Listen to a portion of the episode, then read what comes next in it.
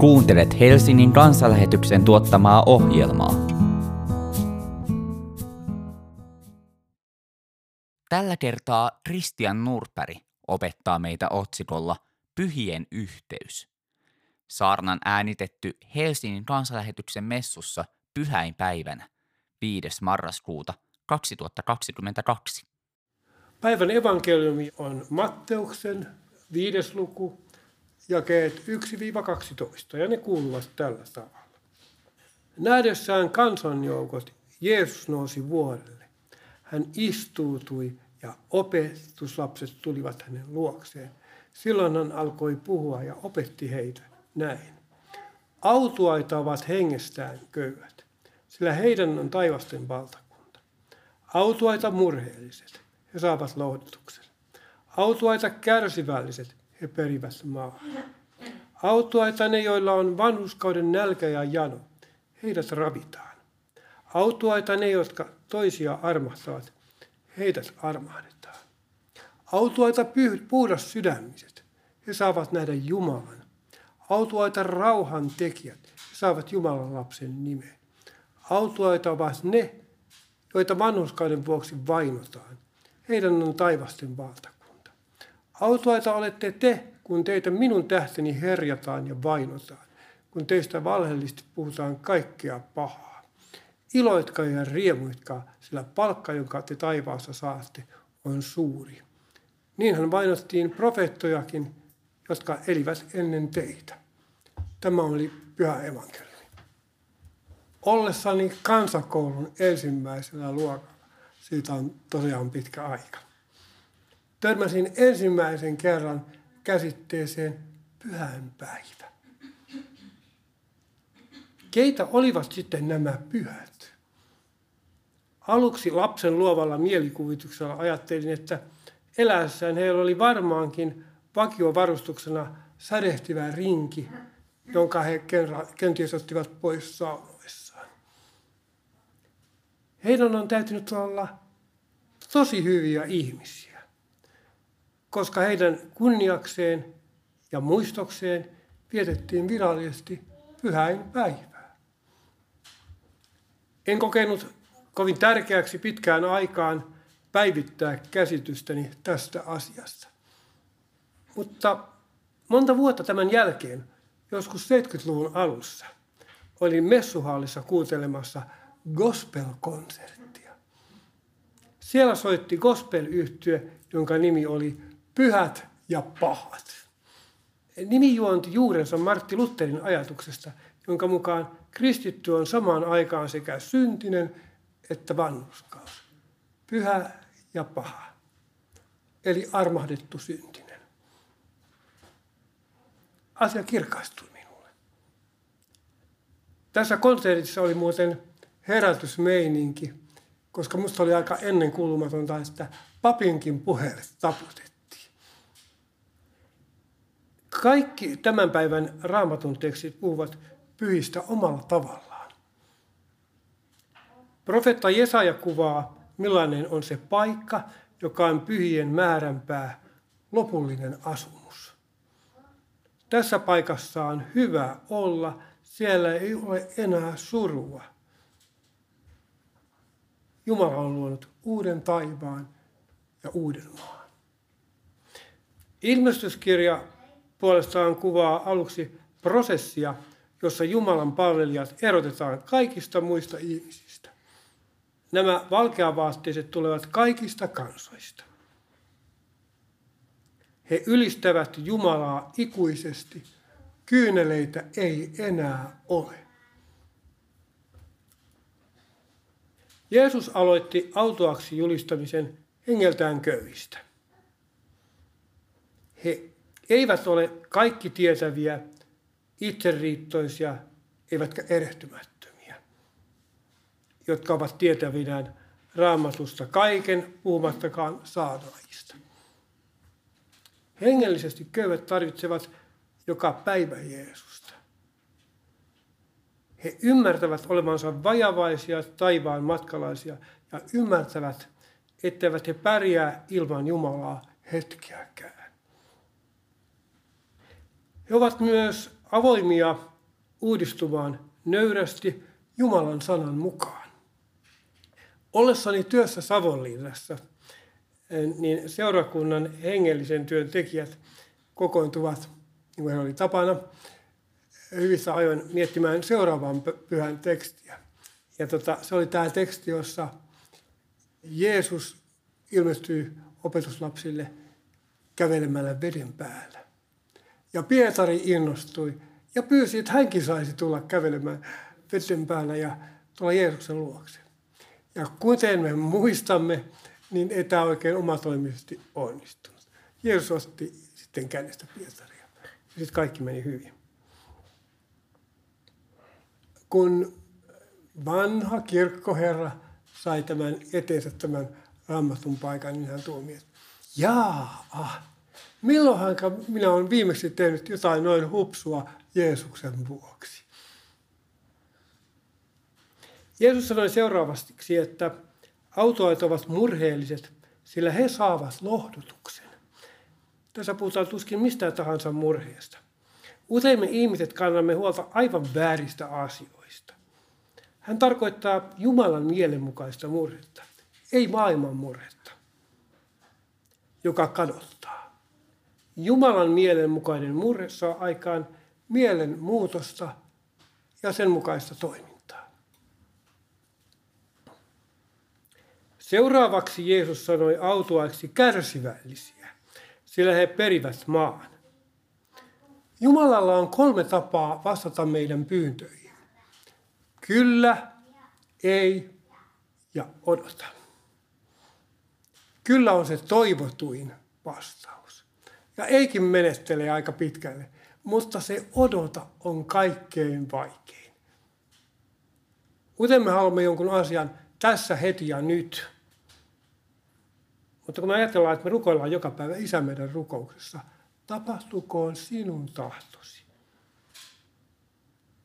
Me emme tiedä kaikkea näkemämme takana, miksi joku tapahtuu. Ja voi olla, että jos oikein huonosti käy, että jos tässä kohtaa tapahtuisi, sellaisessa paikassa tapahtuisi meidän tahtomme, niin voisi käydä niin, että me perin maata ollenkaan. Seuraavaksi Jeesus mainitsee ne, joilla on vanhuskauden nälkä ja jano. Hän lupasi, että heidät ravitaan. Vanhuskauden janon voisi suomentaa niin, että henkilö janoaa Herran mielenmukaista oikeutta. Ja mikä voisi olla Jumalalle mieluisampaa? Autuaita ovat ne, jotka armahtavat. Heidät armahdetaan. Meillä kaikilla on elämässämme, elämämme aikana tapahtunut asioita, joita me emme mielellään muistele. Varsinkaan niitä, joissa olemme tehneet itse väärin. Kuitenkin, jos Jumala on antanut meille anteeksi, miksi me emme antaisi anteeksi kaltaisillemme? Kuinka sitten osasimme arvostaa ja ottaa vastaan Jumalan anteeksi annon, ellemme tee itse niin? Totta puhe ilman Jumalaa se ei onnistukaan. Mutta Jumalalla on aikaa. Ja jos ei me olla, jos tilanne on niin vaikea, koska hän tietää, millaista tekoa me olemme, niin jos hän näkee, että, että me emme pysty heti antamaan jotain oikein veristä loukkausta tai jotain anteeksi, niin silloin me voidaan kääntyä taivaallisen terapeutin puoleen ja aloittaa hänen kanssaan prosessi nimeltä anteeksi anto. Puhdas sydämisillä ei ole sydämessään likaisia lokeroita.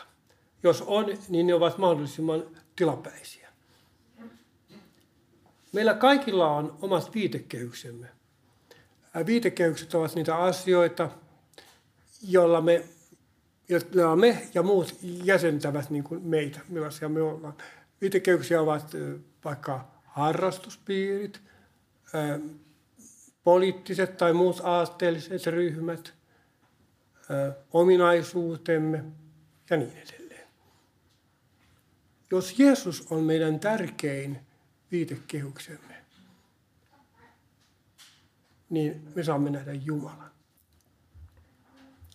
Autoaita ovat rauhan tekijät. He saavat Jumalan lapsen nimen. Jumalahan on muun muassa rauhan Jumala. Hänellä on paljon, paljon ominaisuuksia. Mutta hän on tässä kohtaa siis erityisesti rauhan Jumala. Apostoli Paavali kehottaa kristittyjä, jossa heistä riippuu ja on mahdollista elämään rauhassa kaikkien kanssa. Kunnioitan ja arvostan suuresti diplomaatteja ja rauhanneuvottelijoita. Heidän tarvitsee tuntea niin kuin mm, osapuolten kulttuurit ja ajatustavat. Ja mä en voisi kuvitella olevani rauhanneuvottelija, koska, koska jossain vaiheessa mä hökäisin niin sanottuja totuuksia ja koko prosessi menisi läskiksi. Vielä enemmän mä arvostan taivaallisen valtakunnan diplomaatteja. Jos he toimivat, kuten apostoli Paavali kehoittaa, niin he ovat kaikille kaikkea tuodakseen edes muutamia Kristukselle. Ne, joita vainotaan taivasten valtakunnan tähden, ovat autuaita. He perivät taivasten valtakunnan. Ensimmäiseksi, mitä tulee tässä ajassa, niin tällainen esimerkki on afgaanikristityt.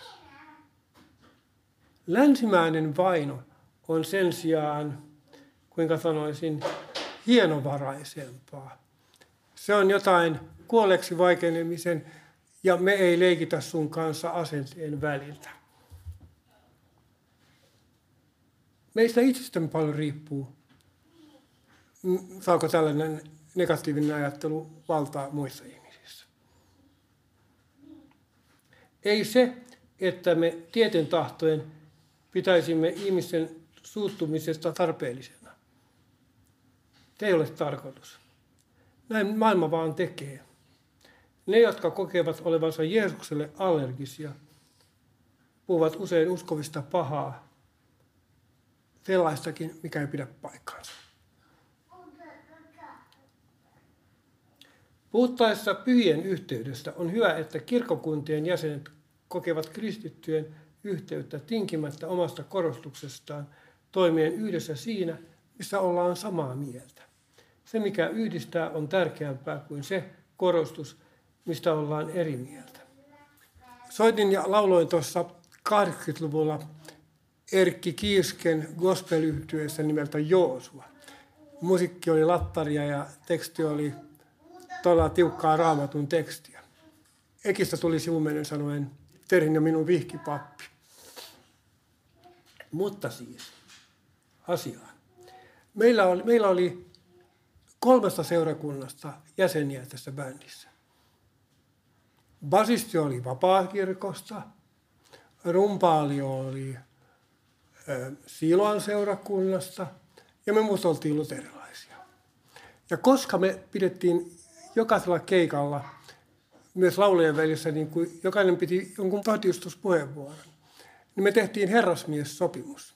Ja se oli sellainen, että nämä vapaiden suuntien veljet eivät elämöineet uskovien kasteella tai kielillä puhumisella. Ja me emme elämöineet millään yltiöluterilaisuudella. Ja tämä toimi. Me, me oli pari vuotta yhteistä keikkailua ja me tehtiin varmaan yli kymmenen ikimuistoista keikkaa. Jokaisella ihmisellä on oma atmosfäärinsä, jolla hän luo oman ilmapiirinsä.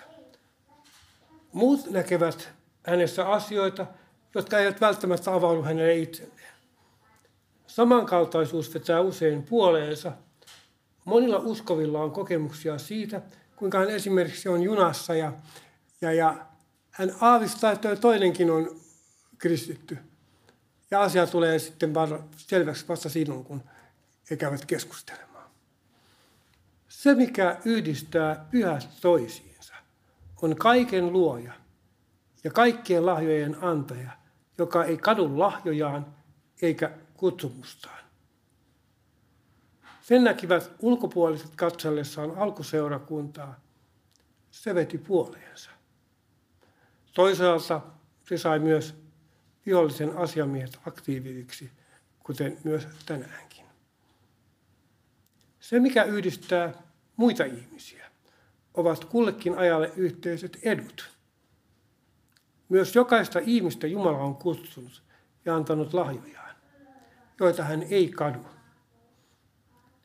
Kuitenkaan ihminen, jolla ei ole yhteyttä kaikkien lahjojen antajaan, ei koe pyhien yhteyttä, joka jatkuu myös ikuisuuteen.